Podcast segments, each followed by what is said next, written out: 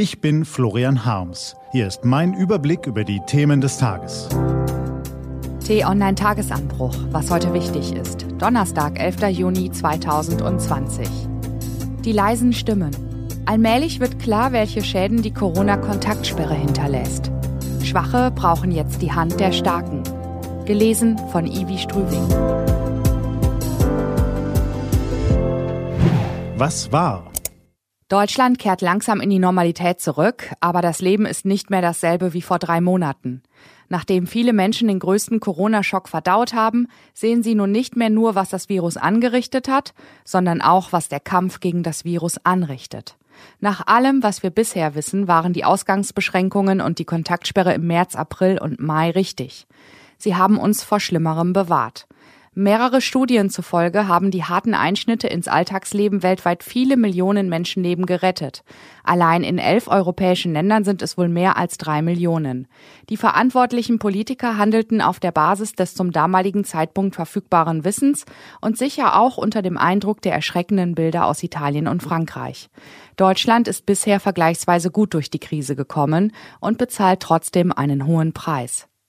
Im Nachhinein ahnt man manches, anderes reift vielleicht später zur Erkenntnis. Wohlmöglich hätten statt wochenlanger flächendeckender Beschränkungen für alle Bürger regionale Maßnahmen genügt. Die Maskenpflicht hätte es besser früher gegeben. Einheitliche Hygienekonzepte für alle Schulen ebenfalls. Und schnellere Corona-Tests. Hätte, hätte, Fahrradkette.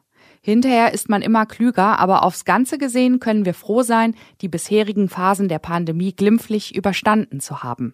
Das Wir schließt allerdings nicht alle Menschen hierzulande ein. Man liest jetzt immer häufiger Berichte über Kranke, deren Leiden zu spät behandelt worden ist, über misshandelte Kinder, zu denen die Jugendämter wochenlang keinen Kontakt hatten, über vereinsamte Senioren, über berufstätige Mütter, die sich plötzlich in einer längst überwundenen geglaubten Hausfrauenrolle wiederfanden. Nun, da uns die Schlagzeilen rund um das Virus nicht mehr permanent im Kopf herumschwirren und wir wieder etwas häufiger unter Leute kommen, nehmen wir auch in unserem sozialen Umfeld wahr, welche Schäden die wochenlange Kontaktsperre hinterlassen hat. Da ist die Verwandte, die zu lange auf eine dringende Operation warten musste, der Freund, dem als Freiberufler plötzlich sämtliche Einkünfte wegbrechen, der Lieblingswirt, der die Wochen bis zur Pleite an zwei Händen abzählen kann, die Läden um die Ecke, die plötzlich nicht mehr da sind. Der Eindruck besteht, dass diese Krise nicht nur viele Senioren, sondern auch einer Menge junger Leute die Lebensfreude raubt. In meiner Praxis habe ich Menschen erlebt, gerade Jüngere, die geweint haben, weil sie glaubten, sie müssten sterben, berichtet der Arzt Ralf Tillenburg in der Süddeutschen Zeitung.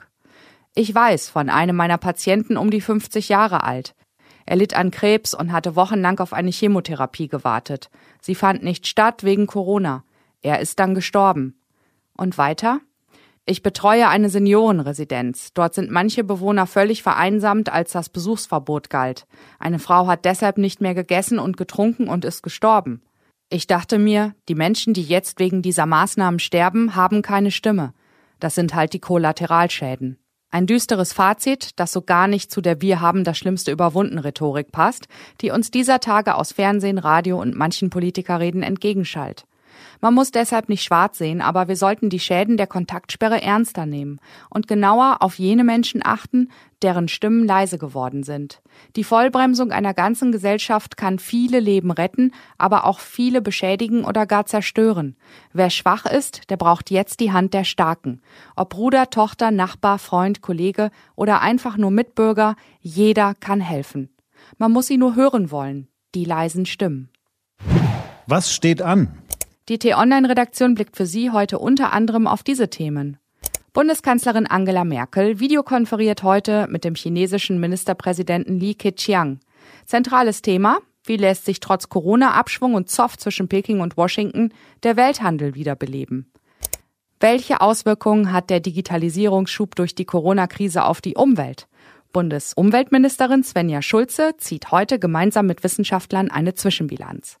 Und spektakuläre Kunst.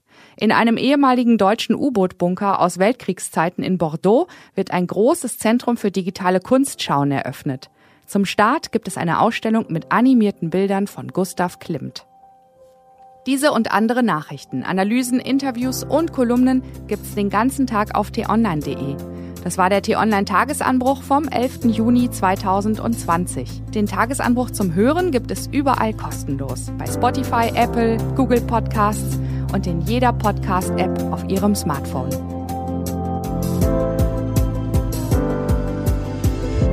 Das war der T-Online-Tagesanbruch für heute.